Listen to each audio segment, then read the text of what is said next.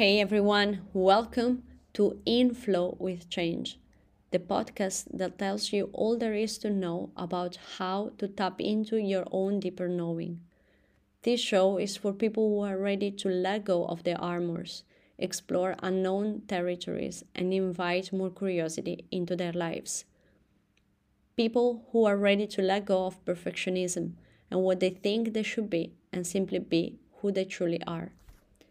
Before we dive into today's episode, I just want to invite you to listen with an open mind and a honest heart, to explore the triggers that some episodes may arise in you and flow through them with kindness towards yourself. My name is Sara Bigatti, an Italian living abroad. I am a human being, first of all, on a journey of continuous exploration and with the intention to live my life in the most authentic way. I'm a qualified movement and breath coach, fascinated by the human body in all its forms and capacities. After years in the personal training industry, which still is a great part of my work today, I encountered animal flow and discovered a new layer of connection with my own body. At the same time, I started exploring the magic of our own breath and what it means to be present with it. This journey, which is a never ending one, is allowing me to let go of layers that do not serve me anymore and be fully present here and now. Do not be surprised if, in a few years, you will meet a different version of me. I believe in our transformative nature. Sometimes it feels we do not have a choice, but most of the times we do it is a matter of perspective. I am so excited to be sharing with you concepts and ideas, conversations with amazing people, experts, and professionals I have encountered along the way and have, in their own way, sparked my curiosity to ask even more questions to them, to myself, and to life. Thank you all for listening and flowing with me.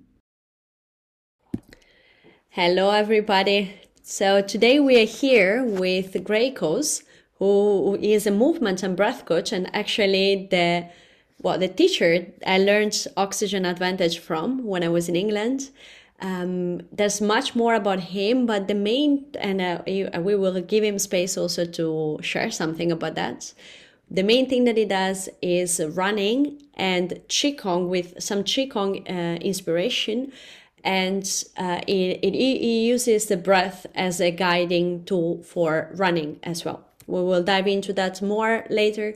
But the reason why I decided to invite Gray, um, especially Gray, to this talk is because I would like to understand more and talk more about the link that there is between movement and breath, as well as how we can actually practice movement instead of thinking about movement first, thinking about breath first, and interlink the two in a way that gives us more ease as well. There, there is more and much more about Gray that uh, we want to talk about. We will talk also about surgery and recovery from surgery and how the breath can help such a process and much more about that. So I want to first give Gray the space to to say something about himself. Um, yeah, and just give a little introduction to us.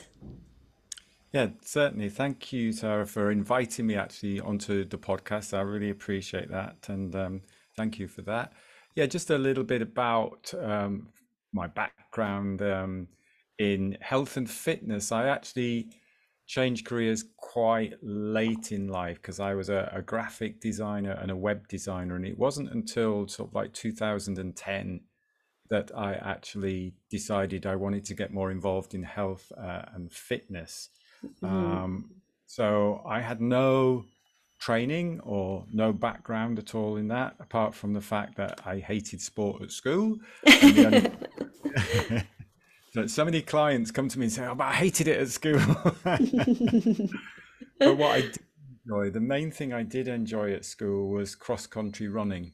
Mm. Uh, and I think I don't know why that was. I think it was because I like being outdoors. I like getting in the mud um, it was very much you could work as a team, but it was very much you could run on your own as well. So you would you weren't relying on a team sport. Um, So when uh, after sort of like in my early 30s, after I'd done absolutely nothing from point of view of exercise, I did get back into running, mm-hmm. uh, joined a gym, and through just getting back into my running, I decided, yeah, I want to be able to help people with their running because I've seen a lot of people struggling with with running.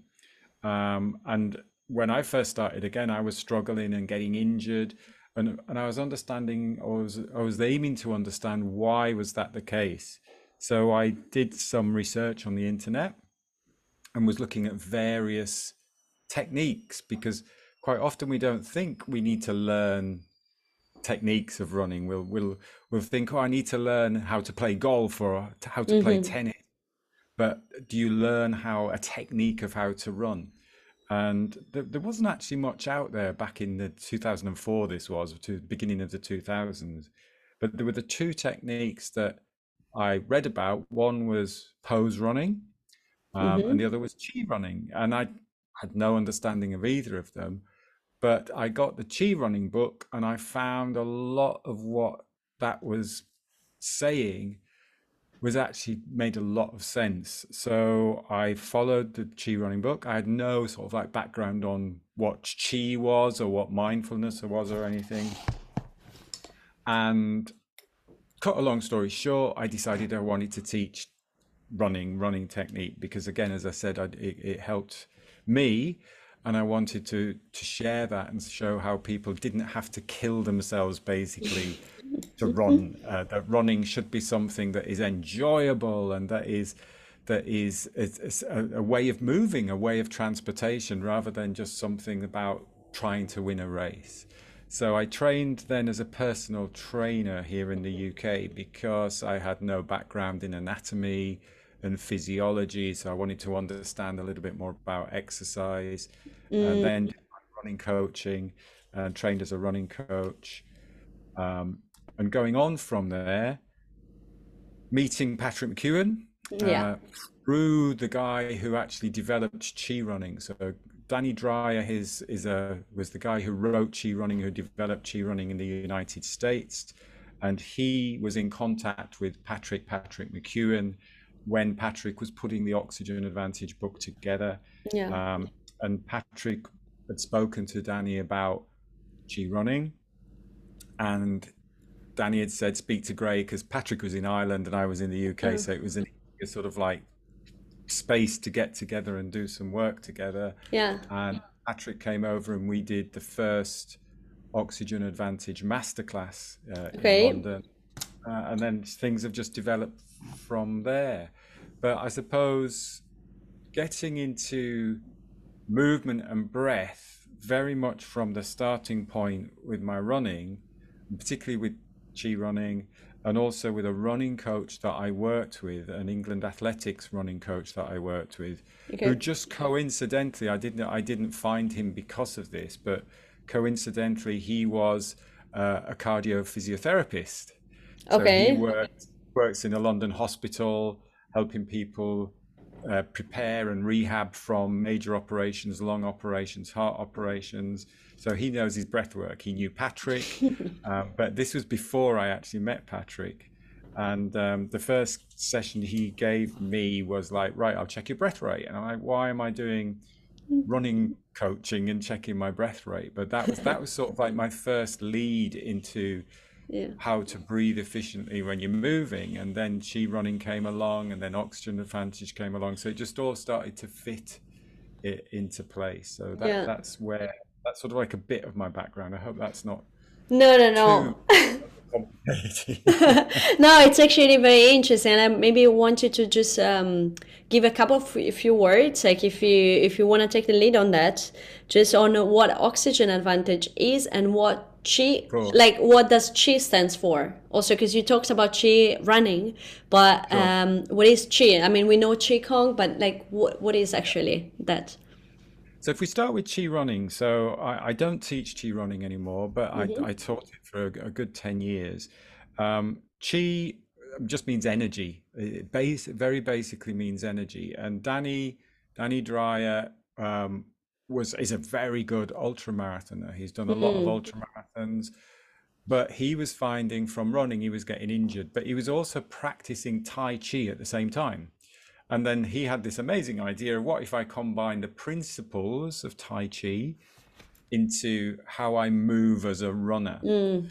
I think this is really important because we tend to sort of like say, oh, running needs to be hard work, or yoga is soft movements, or qigong is soft movements, but actually it's moving the body.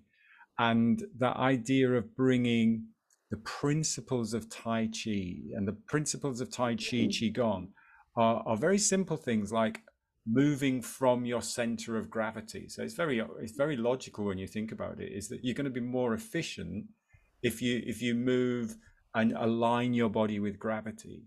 Uh, it's about doing the least amount of of, of effort um, for the most of best outcome. So doing things that are efficient, doing a movement or, or feeling a flow of energy, unblocking mm. anywhere that's tight, um, uh, clearing anywhere that's blocked.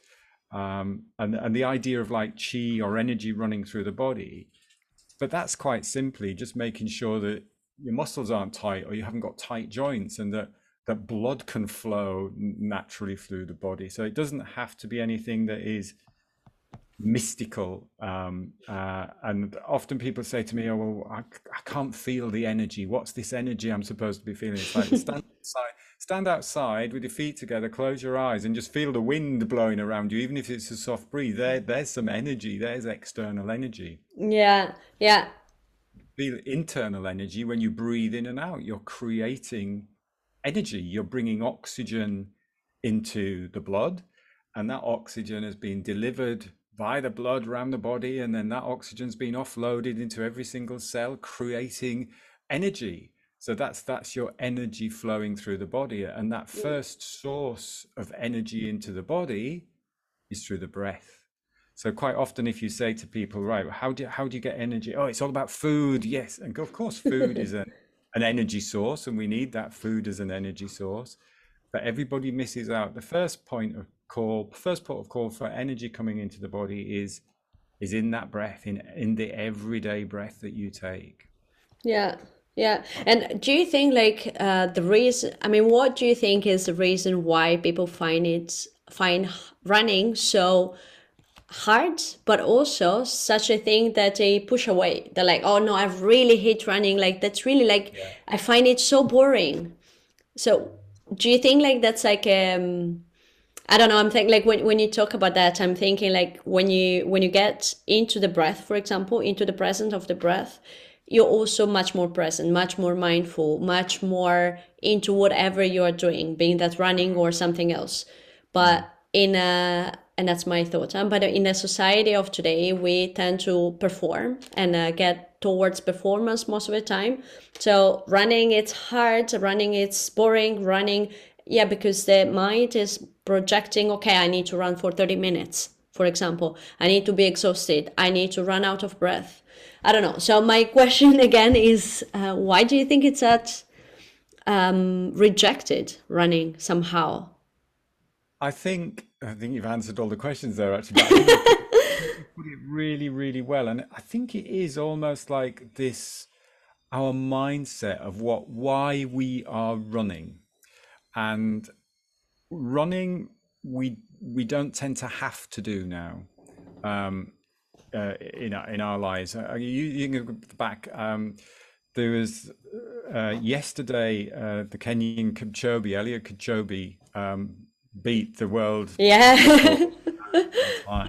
yes. And that's that was his life. Do you know what I mean? People who have trained, they, they haven't trained to be, to run. They, this was part of their life. This was part of their everyday life, particularly in their childhood. And going back to what I said about school is uh, quite often school, particularly my year at school, um, it, it was about this should be endured. PE, PE uh, fitness is not something that should be enjoyed. It should be endured, and if you're not pushing yourself, you're not you're not benefiting from it, benefiting from it. So I think psychologically, and I've had this from quite a few clients who come to me as sort of like my age or a little bit younger, um, or even a little bit older, who will say, "Oh, but I hated running at school." Because I think it it was highlighted, perhaps not every school, um, but it was perhaps highlighted as something that if you were slow and at the back, you'd failed. So Yeah. you became, oh, I don't want to be picked for the team, or I'm very sluggish, or whatever. And I think it's that that mindset of what running is all about. So when I, if I'm working with runners, the first thing I say to someone is, "Why are you running?" Mm. And then it really, somebody's like, "Oh, I don't know." and if somebody says, "Oh, I want, I want, I want to run to lose weight," or something like that, it's like there are a lot of easier things that you can do. Uh, running is something that you, well, like with anything in life, you have to enjoy what you're doing because you won't do it. And also from that mind body connection, if you don't enjoy what you're doing, your body won't respond from an enjoyment point of view. So Yeah. it'll go into a stress situation. It'll go into like, this is really horrible, and da da da da, and the breathing will change. So your mind will be telling your body, don't function optimally. I'm, I'm really not comfortable in what I'm doing here.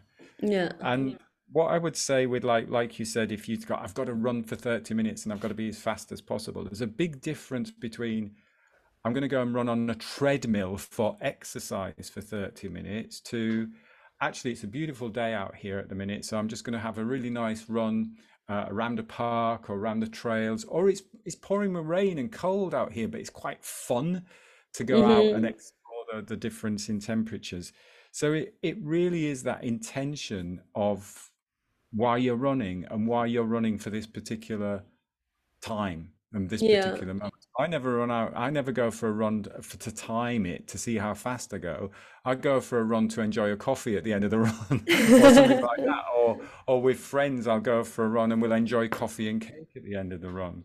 Yeah. Um, and I had, uh, yeah, sorry, what there was another question you asked me there.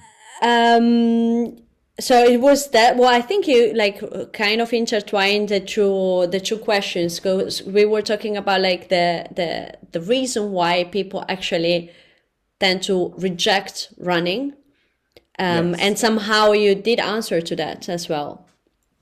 Yeah. Yeah, I just I just want to share a story actually again of yesterday. Um, and I did I, I I run about six days a week, and I uh, so I run fair distance and stuff, not particularly fast, but I, I do mix up how I'm running or how I'm training. But yesterday I did a a, a, a half marathon for the first time to do an Oh, official an official race because I haven't done an official race for ages. Um, and it was fascinating because there was a few things that I really, really took on board for that. Because one, again, it was quite good to run with a big group. I mean, it was only mm, 200, so it wasn't a massive half marathon, but it was great to see the the difference in runners. Um, I was running with a, a friend and colleague actually, um, who was um, guiding uh, a visually impaired runner. And this guy is in his 40s, early 40s. So he's been visually impaired for since since he was four. So it's a genetic um, Mm, a visual impairment, and he does have a subtle peripheral vision. But when he runs, he closes off that. He just puts dark glasses on because he doesn't want to be thinking, "Oh, I can I can vaguely see." Um, and you know, or Mm, people know when you're running, it's it, it, it's running and, and looking where you're going is is really important but I was I was in in awe so much because I was running with them, sort of like behind them or to the side of them and chatting and stuff.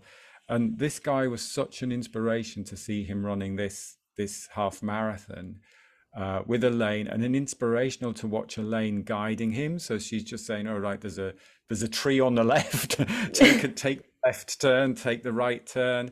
There's a little bit of Yeah. gravel in the middle of the road." So she's giving all of these very clear directions as we're running, as we're running a half marathon with Yeah. people. So Yeah. Yeah.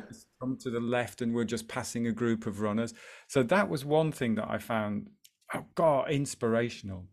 But the other interesting thing um, I, I discovered when, because that's what I was thinking about, because you mentioned the word performance. Mm, And um, I'm thinking about what performance means, because often we think of performance as in measuring how fast was I, particularly in runners, it's how fast was I on that marathon. I need to beat beat my personal best. Um, But that for me isn't always the case because you could really push it and injure yourself, but you might have shaved two minutes off your half marathon. Yeah. Or you might be 15 minutes slower, but you have a really good run. You've enjoyed the run. You you can get up at, in the next morning and you're not in agony. And and there was just a real combination of people on this run. And as I say, it was a small run, so there were a lot of club runners on in that as well. And you could just see some who were really just not pacing it at the beginning and breathing really hard after three miles. Yep. And you just knew that, that, that they're not going to get round, or if they do, they, they're going to be really sore after that. Yeah. But uh, again, just the end bit of this, it was quite undulating. If anybody knows Essex in the UK, everybody thinks Essex is flat. This wasn't flat. It was, it was, there was no flat bit. We were either going down or we were going up. So it was a challenging route. But it was just great to see how Elaine and this guy, because I was following them, I wasn't yeah. running, and luckily I could stay with them because I didn't know what it'd be like. But it was just good to see how, towards the end, again, this is just focusing on on the breath and how the breath worked. Is that people who were gassing out on the hills, we were just sailing by them at the end because they had pushed too much, so they gassed out. They'd they'd they'd gone more anaerobic earlier on in the race, um, and then they were getting a little bit of recovery on the downhill, but they were struggling on the downhill, and then they were just like they just literally couldn't get back up those those gradual inclines. So that was a real eye opener for me. Again, is just to say actually, it, this this this technique in inverted commas because it's not a technique, but it, it does work. Um, and as I say, Elaine is a coach as well. But yeah. this this this guy she's guiding, she'd been giving him guidance obviously in training. So that, that's going off on a slight tangent but that was just quite an interesting point i thought. Yeah no it's uh, really really interesting actually because i'm thinking now um, a lot of times when we um, follow like a running program for example for instance uh, what we do when we go for an easy run we often say yeah i need to go at this pace right? So yeah go around that pace and do that more or less. But do you do that or do you guide yourself more through the breath? Because um, you mentioned something about for example when you're pushing too much. So if you're like running out of breath at the beginning for example that it's already for you like when you look especially from a running coach point of view it's already a sign that probably towards the end or middle of this like half marathon yeah. the runner will be already quite tired and probably if he or she finishes the actual race then either has a lot of pain maybe uh, the stomach get, gets upset maybe yeah. that's colla- like a collapse or um, yeah like this happens a lot especially half marathons marathons mm. so is that something through the breath that can be like the guidance rather than a number on the watch? And i want to connect that also to the fact that at least that i noticed for myself i can go running one morning and feel really good at a i don't know a pace of five for example or whatever like a certain pace and i go the morning after or the day after and i feel really tired at the same pace so if I guide myself through the pace, then especially when I talk about the easy run, then I don't know how much that works. What do you think? Yes. Yeah, there's really good questions there. And you really have to understand what is meant by pace. Um, and pace, if you're measuring pace, it's something like, so you say there, right? So like five kilometers uh, per, per per per per hour. No, yeah, five k per, per, minute. Exactly. so get, get, you know what I mean? Is, is knowing yeah. the, the speed. So knowing that the speed that you're going and how many kilometers per hour you'd be running, or what kilometers per minute you'd be running. Um, but think of the things that affect that when you go outside. So say if you're on a treadmill, you can set a speed and you can go right. I'm going to run 10 kilometers per per per hour um, or i'm going to uh, run on a track so if you run on a track you can set a time as you're running on a track so you can go by pace there but actually if you are going on on any any race outside it's very difficult to have exactly the same pace as a monitor because you've got a little bit of downhill and a little bit of uphill. So, say for example, yesterday, if I'd gone out and I want to do like a a six minute mile or a five minute mile, um, then and I'd have gone out on pace on that, mm. and the first mile had been uphill, and then the second mile had been downhill, you'd have been running at completely different effort levels. So unless, for, for me, unless a runner is really clued up on pace, then I would I will always go by effort level. So mm-hmm. what happened yesterday, because it was a very gradual uphill to start off with, is mm-hmm. people went out too fast. So they were most probably maybe and maybe setting themselves to the, their watches to run at a certain pace, but it was way too fast unless that was a comfortable pace for them on a gradient of, of whatever. So you have to go by effort level. So the pace and the speed is the consequence of of how well you run, how well you breathe, how economical you move, how economical your your um, stride rate is, how economical your running form is, and ultimately how how um, well cardiovascularly you are as well, and also obviously a lot to do with genes and things like that, and how much what skill you have uh, and how often you've been training and how often this was part of your life. So yeah. I would I would never really go by pace unless I knew exactly uh, the course or exactly where I was running or if it was completely flat. If you go onto a track and you just think, yeah, I want to do um, some intervals and that's very flat, you can then sort of like measure your time and measure your pace. But of course, you want an overall idea of if you are looking to improve. Of course, you want to improve, mm. um, but you won't improve by by being just focused on the pace because you'll try and get quicker when you need to when it might not be the right time to keep pace if that makes sense yeah um, so so effort level is is the starting point. What what do you feel like? And as you uh, say there one of the easiest ways to to feel comfortable when you are in any movement uh, um, uh, is to that that easy effort level is going to be when you can comfortably breathe in and out through your nose. Because uh, as if you think about training in zone one or zone two or gear mm-hmm. one or gear two in running, then that is your building your aerobic base. And if you're building your aerobic base, aerobic means with oxygen, mm-hmm. and should be able to should be able to keep those oxygen and CO2 levels balanced when you're running aerobically. So you should be able to breathe easily in and out through the nose. It's a bit like what they'll often say is, can you hold a conversation? Mm-hmm. That's a really good way of monitoring whether you are aerobic. Problem with that, if you're holding a conversation for a long period of time, it actually uses energy. so yeah. yesterday we were all chatting. It's like, yeah, we're chatting and this is great. And of course, Elaine is giving directions so she can't she can't be just she's using her energy to give directions as well. But when there was those tough little hills, we weren't talking. Otherwise, it would just be look, you're, you're wasting energy doing that. So that yeah. that that is a really good way of just going right.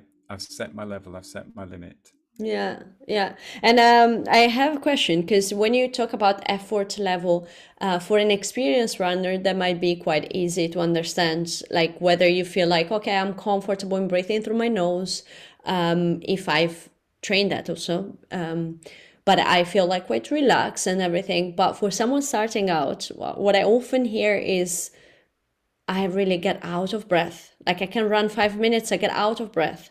Is that would you say like is that because is he or she is probably going too fast?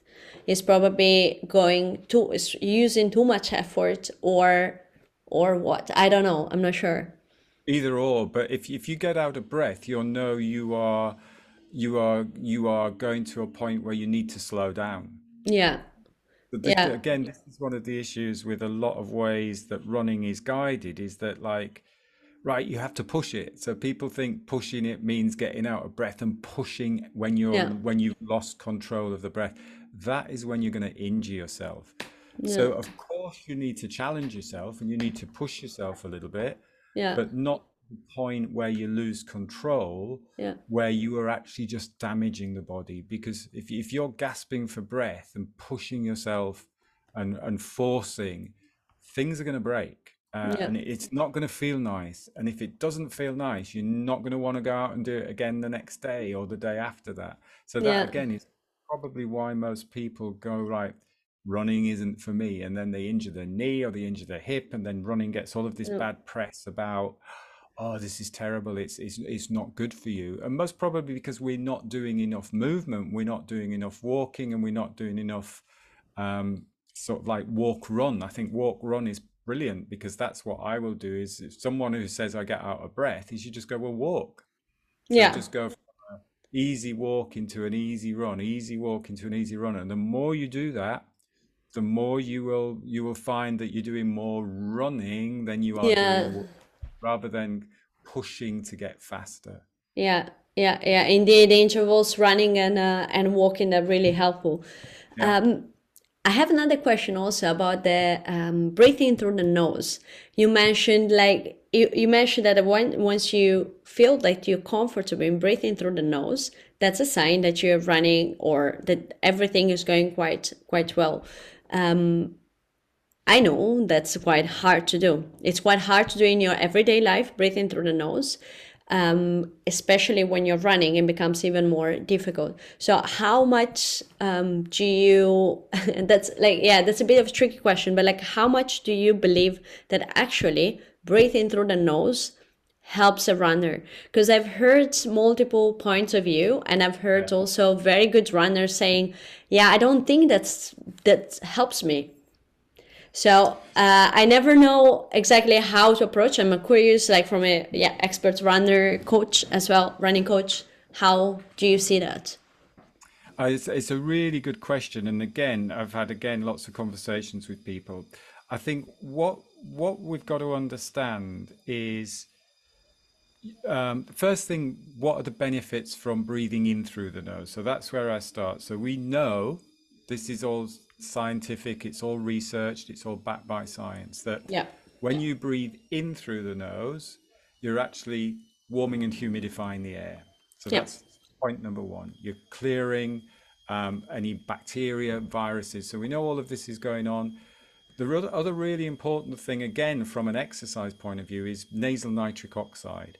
So when you breathe in through the nose, you are you are harnessing this nasal nitric oxide, which is a gas which is created in the nasal cavity, which works as a vasodilator, which helps to open up the airways. If you're opening up the airways, you're getting more oxygen uptake. So we know all of those benefits of breathing in and out through the nose, or in through the nose. So that is the first point. I often find that people almost try too much to breathe in and out through the nose, and that actually, when they get to a point where they're going beyond comfortable, they'll start pulling in and pulling in and then tightening the jaw mm. because they're going, I can't breathe out through the mouth. So they're almost like tight. I'm exaggerating a little bit, but you know what I mean? It's like I am trying to breathe in and out through the nose. When you get to that point, that's going to be detrimental. That it's almost yeah, like point push yourself to that point. So, and also breathing out through the mouth. There's a big difference between runners who do and you get all of that where people gasping out and gassing out to so I can be breathing and my mouth's open a little bit, but my tongue yeah, is still in resting position. My yeah, jaw is and again I would I would highlight get people to watch Chigovi, Chiko, Chipko, oh God, my brain's gone. Kipchoge.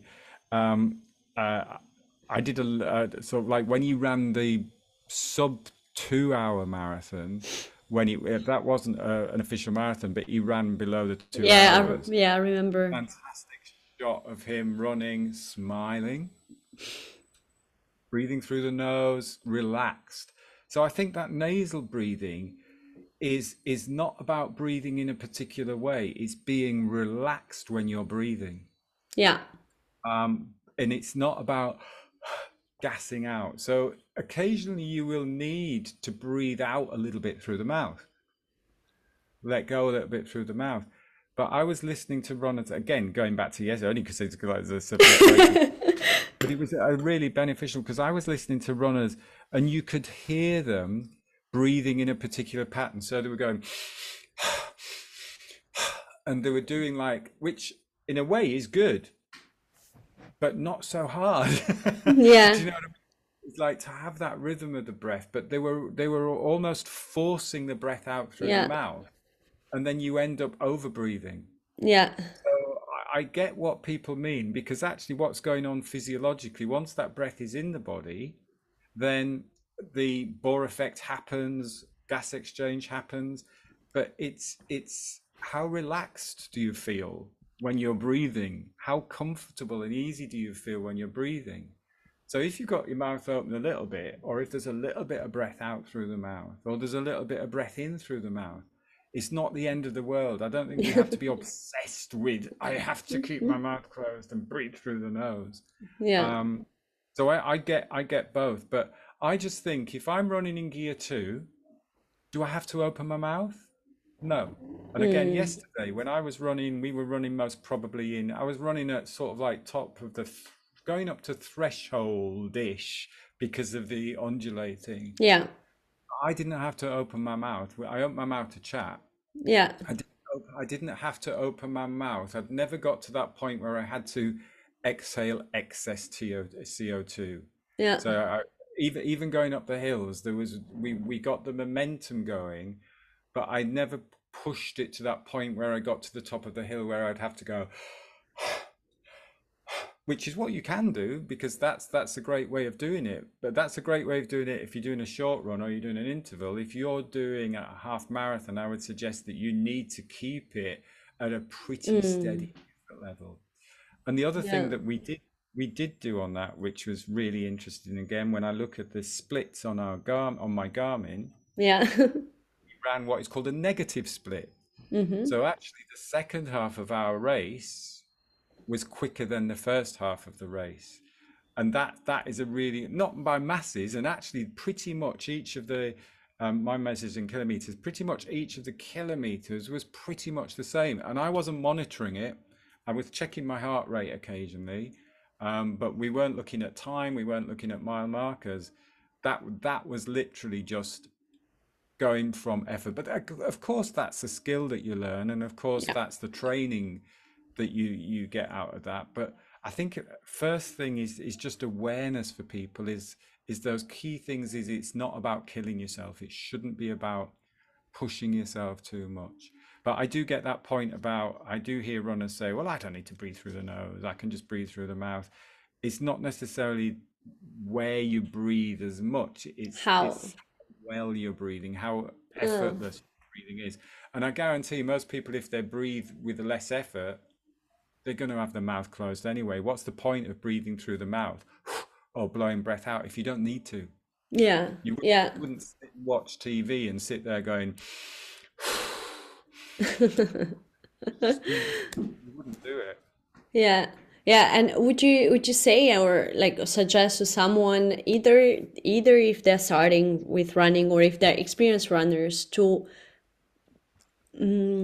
how to say like change the training schedule based on the way the breath plays a role in that? What i mean is um, i often hear you saying also that is a breath to guide the movement rather than the other way around um, and i come to the question sometimes the breath sometimes we cannot breathe uh, really calmly especially if the effort that we are doing is really high.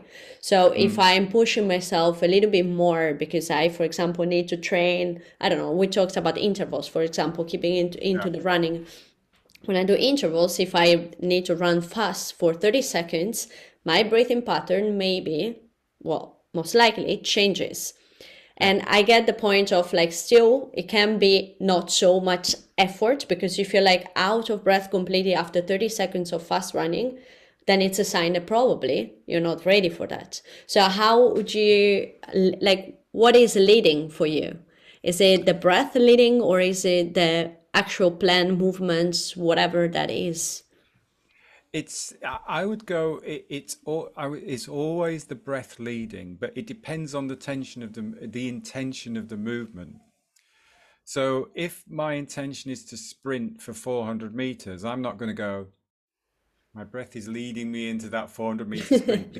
in the wrong gear. There's no way you can follow a, just an easy, calm nasal breath.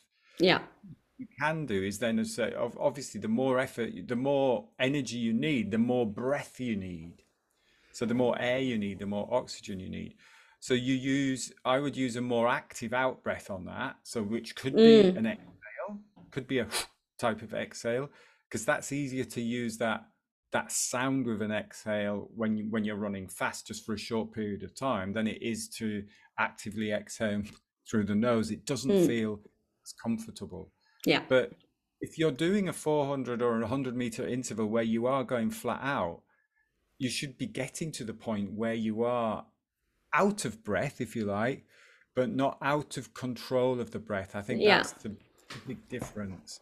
Because if you push yourself so much that it takes you a long time to recover, that, that that's that's not doing your body any good.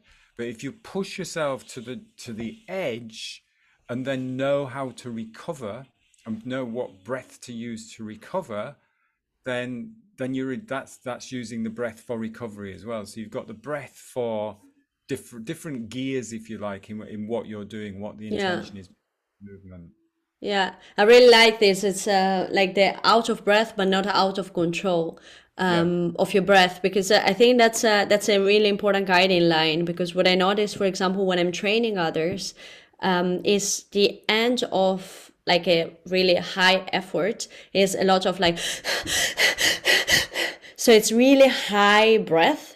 And what i always invite people to do is not to breathe through the nose necessarily but to exhale like focus exhale get get that yeah. get that energy out instead of doing what it actually is happening often which is getting a lot of air in which yeah. brings your recovery time to be way longer and yes. less efficient as well. Yeah. So yeah. that that point where you get to the edge, when you feel that like I need to do do that like panting and gasping and bringing air yeah. in, that's probably gone a little bit too far. But that you should be able to get to the edge, and you should be able to do two, almost like two or three big, just offloading, just blowing off yeah. that excess get rid of that excess CO2 and then you can go back into nasal breathing. So just as just like really big efforts to get rid of offload, as you say, exhale, exhale, get rid of that built up CO2. And then the sooner you can come back into calm exhaling, the, then you recover quicker. Yeah. Um, and I've done that again with a heart rate monitor on, and you can see then you can really bring your heart rate down. So that that's the benefit you're getting is is is the recovery. So yeah. if, if I'm doing almost like when I'm when I'm training, when I'm actually running, I'm not necessarily thinking about the breath. But when I'm doing intervals, it's then the recovery breath where you can really focus on your breath work, if you like, in that. Mm-hmm. Yeah, yeah, indeed. And uh, yeah, that's actually really, really helpful. And that's also one of the reasons why there's so much uh, interest also from my side to teach people how to breathe and that sounds really strange because other times people say yeah but i know how to breathe. Mm. but it's that that sensation of like how can you be aware? Because if you understand how scientifically it works also that makes so much more sense that at the end of an effort you're gonna exhale.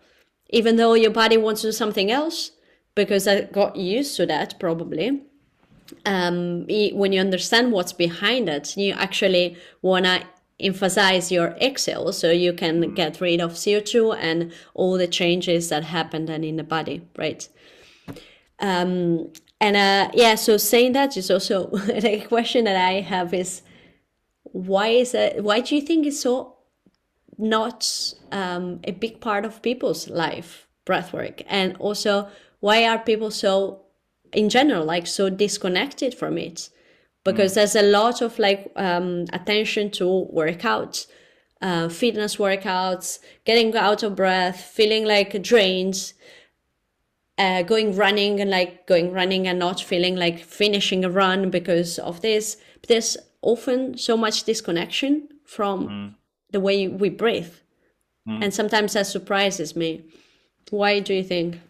I I think um, I think a lot of it is to do with the way we market fitness and, mm. the, the way it's put across in the Western world because it is all about performance in terms of time, in terms of being the best, in terms of pushing yourself, which is great. I am not saying any of that is wrong, but I think it's then misinterpreted. Um, yeah. You can do all of that with the understanding of the being aware of how we breathe. And I think quite rightly, as you say, um, we, we we're not aware of the breath a lot of the time, but actually that's quite beneficial because we don't want to be thinking about every single breath we take. And I've had clients who've done we we focus a little bit on the breath, and then they become anxious because you're focusing on the breath. So I think the other important thing for me is really highlighting that actually breath work can almost like end up end up being like an exercise and whilst that's good where and again i think this is where the oxygen advantage stands slightly different from other breath work techniques is that what we really want to be aware of is the really simple stuff don't worry about all your hyperventilation or all of the different styles of breath that you can do to start off with just don't worry about all of that to start off with. Just think about the simple stuff about how do I breathe in everyday life, and yeah. how to how to actually how do I utilize oxygen? How does that help me keep calm and relaxed when I need to be keep calm and relaxed? What can I do to help me reduce stress a little bit? Um, and I think the more you focus on that, the more you don't have to think about how you breathe when you exercise. You can just give clients then a couple of tips, like we say there. Here's a breathing recovery exercise. Yeah, um, you're not breathing in a particular way. So I think also with breath work, it's like people would go right. How do I breathe when I run? This again, I could hear it happening in the in the in the running yesterday. Somebody had obviously taught this person to breathe in a particular way, but they were just over breathing as they were running, and yeah. it's like that. That's not that's not good, and I, I, I knew that would be that would not feel good. Um, uh, so often breath work is often taught. How do I breathe when I when I exercise? How do I breathe when I run? How do I breathe when I do yoga? Or how do I breathe when I do this? Start off with how you breathe in everyday life first, and make sure yeah. you're breathing functionally in everyday life yeah. make sure you're getting rest and recovery um, and making sure that people understand that importance of that's where you bring energy into the body uh, and if you're not breathing efficiently then you're most probably not moving efficiently yeah there's yeah. a couple of quotes um, one that i like and i can't remember who said it is um, any sign of neuromuscular overload is seen in the breath. And I think that's really good because if you mm. see someone struggling with movement, the, you see it in the breath. If you see someone stressed out because they're anxious, you see it in the breath. So the breath is there and the breath is telling us these things. And then yeah. the other one um, is if breathing is not normalized, no other movement pattern can be. So any runner who says to me, "Oh, I don't need to worry about breathing," will say, "Well, actually, look, if you can breathe more efficiently, you're taking less oxygen to breathe. You're having to do less with the breathing muscles. Uh, all of that energy can go into your performance. So they'll they'll get that if you give them the, those ideas of you that you can improve um, your your skill by yeah. just bringing awareness to some simple things. It doesn't have to be overcomplicated. Yeah.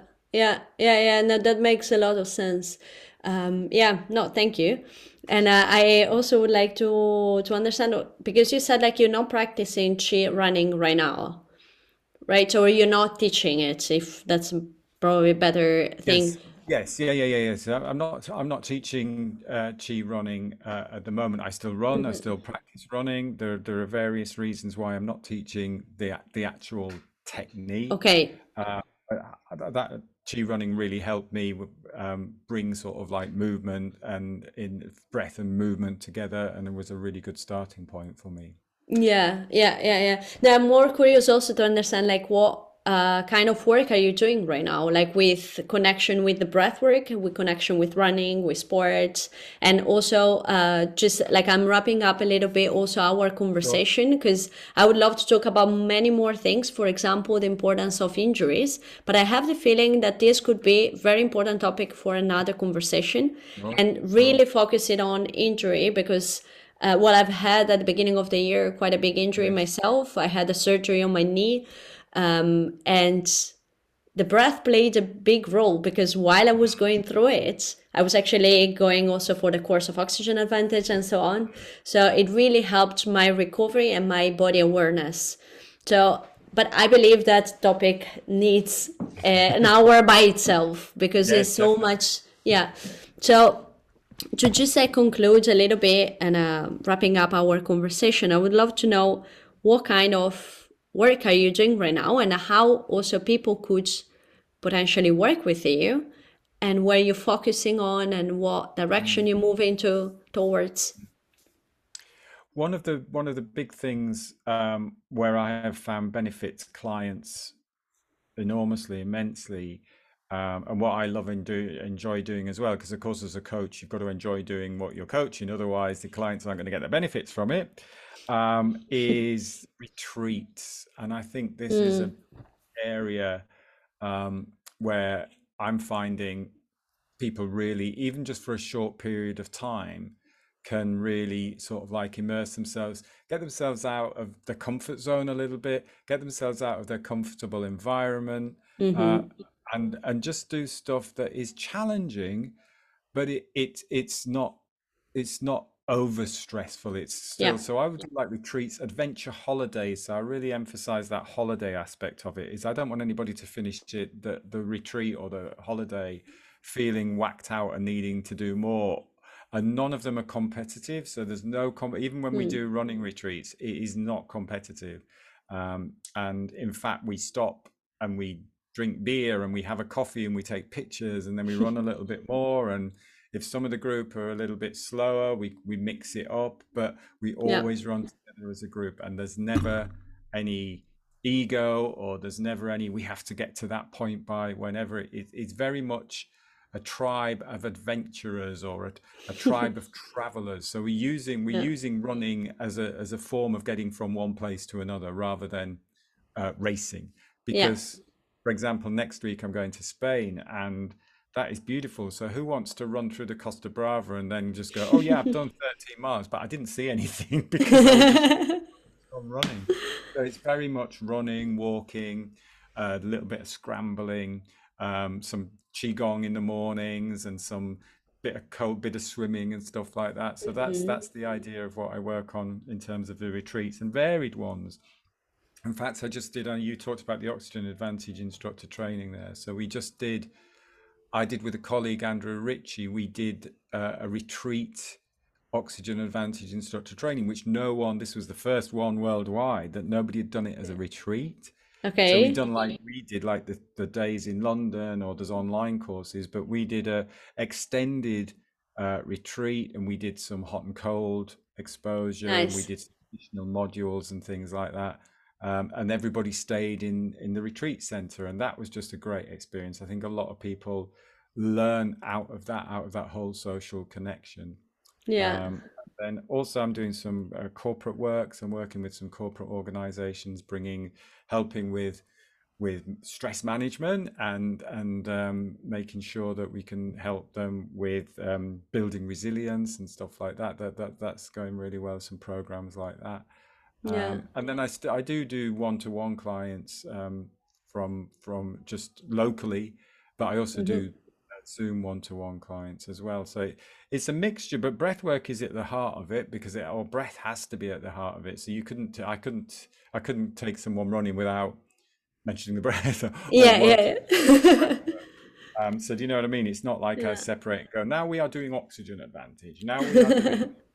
now we are doing no. retreat you have to combine it, it, it all together and use everything you learn as a coach to be able to you'll see help your clients that they ultimately you're there to help clients and, and help them uh, improve and feel better uh, and enjoy what they're doing Yeah, yeah, yeah, indeed. Like breath becomes like sort of like a link in between all the things, uh, like among all the things that we are doing, becomes like a guiding line, and uh, Yeah. not like only breath work, not only that specific thing, but it's always present. Once it's there, it's always there. Yeah, I think really important thing, and again, that's something that I really like to stress is that again, it's very easy to compartmentalize, and particularly in mm, today's world of marketing, is like, oh, I have to yeah, sell this program, so this this is that program, this is breath work, and this is yeah, movement, or or this is yoga. It's like it's breathing and moving, and yeah, all of that together, and if yes, you can do a, a focused workshop, more focusing on the breath, but that's going to be much better if you're focusing on the breath and you're sitting in a stuffy little room on a hard back chair doing a breathing meditation. Yeah, that, that I'm not saying there's anything wrong in that, but actually, why not get outside and do it as you're walking in nature? So all of that is combined. So it's not just a breathing yeah. exercise, breath work. It's it's a whole experience. Yeah, yeah, yeah, indeed, indeed. I think it's um yes, a lot of times like when when we talk about breath work, we see it as like a circle meditation Yeah, and as much as this is also important, like it's a more can be like a great morning practice or whatever, Yeah, but that's not the point for how to use the breath in your everyday life because you won't be sitting all time. Well, we, you will be sitting on time, maybe, but you won't be by yourself with closed eyes all the time. It's Yeah. about like how you interact as well, right? Yeah. Yeah, just quickly a story from Saturday, which I did. So I was doing a, a workshop with a group of massage therapists. It was a massage ther Mm. massage therapist um, conference, and we, we had a room. I was doing Oxygen Advantage a small room with 12 people in there, and we was there were chairs and everything, and it was fine. But luckily there was some space outside. So I was right, like we'll do half hour in here and then we'll go outside. And the bit they all loved was all being outside. They were going, "Oh my God, this is amazing. We did some simple qigong movements." And these are guys who know the, do you know what I mean? These are massage therapists. So they they've done massage training and years and years of that, know their stuff, holistic massage. But again, the minute we went outside, wow, this is brilliant. And and it was like kids. It was like we were like playing outside, and that that was really useful for me because I was like, do I do this or not, or shall we just stay indoors? Is it going to be bad if I take it outside? Yeah, yeah, but that's uh, actually it's funny that you mentioned that. It's uh, it's amazing how different it is when you are outside doing something, uh, rather than when you're inside. Um, I was outside yesterday working and like doing some stuff outside, and then just you perceive so much. You know, we had like really strong sun and like really warm, and then at one point I felt like the temperature dropped. It, everything changed. I was like, oh, it's gonna rain, and I didn't see the sky because I was like working outside but below something, and I felt like this air is like raining, like it's gonna rain. You know, like it's a very simple thing, but if I was indoor, probably I would have even noticed it. And yeah, there's so much perception that is activated when we are we spend time outside that it's yeah like it's so um yeah so much underrated I think um and Oh, we yeah definitely. I think I think that's like it's like the breath, isn't it? We talk about yeah awareness of the breath, but actually you think you don't even have to do breath work then when you go outside, your breath will change naturally anyway. yeah yeah But yeah sort of like, you know what I mean? That will put you into a light, calm, relaxed mood usually, or when it's raining. And I think exactly as you say there, it's important. I like to experience different temperatures and, and different environments because that's that's what we we designed to do. yeah designed to sit in a room of the same temperature with the, the same lighting yeah from day to night. We're designed to be outside and bringing awareness again. So again, with the retreats, that's one of the things. They're they're outdoors. They're Mm. all mostly outdoors. Obviously, there's some indoor space, and if it's horrendous and cold, I wouldn't get people outdoors breathing, um, or get people outdoors to do a practice if it wasn't appropriate yeah that practice. So I always have indoor space as well. But wherever you can, we're out in the forest, or we're out on the trails, and um, yeah yeah.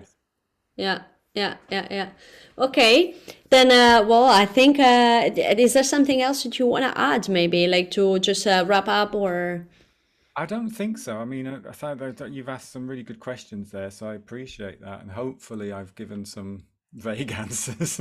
yeah, well, I, th- I think you gave like really not not vague answers, actually very helpful answers. And also the intention with this is also to get to know you a little bit more and to uh, like for people to hear the point of view sure. of someone with experience with running, but not only running as the standard way of running, but also mm. with different influences also from other places, mm. not only the Western world um, and the importance of breath throughout mm. every practice and how the breath can actually guide us into good and healthy movement practices as well. Okay. Yeah. So what I wanted to mention just to to finish up also is that people of course can get in contact with you. I will leave all your details below the podcast as well. Um, but in general, for emails, you can contact hello at adventuresinmovement.com. Uh, that's a website as well, correct? Yep, that's right. Yeah. And uh, you can follow Gray also on Instagram as uh, as Gray Caws. Um, I will write that down as well, but it's G R A Y C A W S on LinkedIn, again with his name and surname, on YouTube, again on name, surname, and there you will find also all his contacts. What's the next retreat you're organizing? Where is it? The Spain one, but it's soon. Uh, España next week on the uh, on the fifth of October, which is okay. a rail strike over here in the UK, and I've got to try and fly out fly out to Girona. Okay, um, so that's that's next week. Uh, after that, um, the next retreat actually will be March, which will be in Scotland. Oh, um, so that's a four day retreat up there. And then we've got some Oxygen Advantage instructor training. I've got Costa Brava again next year. I've got Portugal with a couple of American colleagues, which is a fantastic retreat. When? Um, Portugal is June. Okay. Um, that, that's a nice one. It's it's a different one because of that. I'm I'm sort of like the guest teacher on that. So okay. it's not a retreat that I organize. It's a couple of American colleagues who um, I met in Asheville in the States who've actually moved over from the States and now live in Portugal. Uh, mm. So they bring a lot of Americans over, um, and it's it's very much a mindful uh, retreat. And, and Larry teaches qigong, a mindful movement, and it's um, I've forgotten. It's certified for American psychologists as well. So it's um, mm. so it's, it's quite a good course, uh, quite a good workshop, uh, quite a good retreat. Sorry, with the course yeah. yeah. Yeah, maybe we'll be sharing some of this as well because yeah. uh, sound very interesting and there's a lot of things happening ahead. And uh, yeah, I guess like if you're listening and maybe you wanna like get in contact with Gray for company retreats, where where are you located right now, Gray? So I'm located in the UK, in London, in the UK. Yeah, yeah. All so that's retreat, all the retreats are on the website as well. So. Oh, okay, cool. Yeah, that's uh, that will be available there then. Okay, then uh, thank you so much for today talk, and uh, I hope we're gonna have other occasions also to maybe dive deeper into specific topics um, that are of interest, and uh, especially the injury one. I think is something I really would love to talk about. Brilliant. No, I appreciate it. Thank you so much for, for asking me.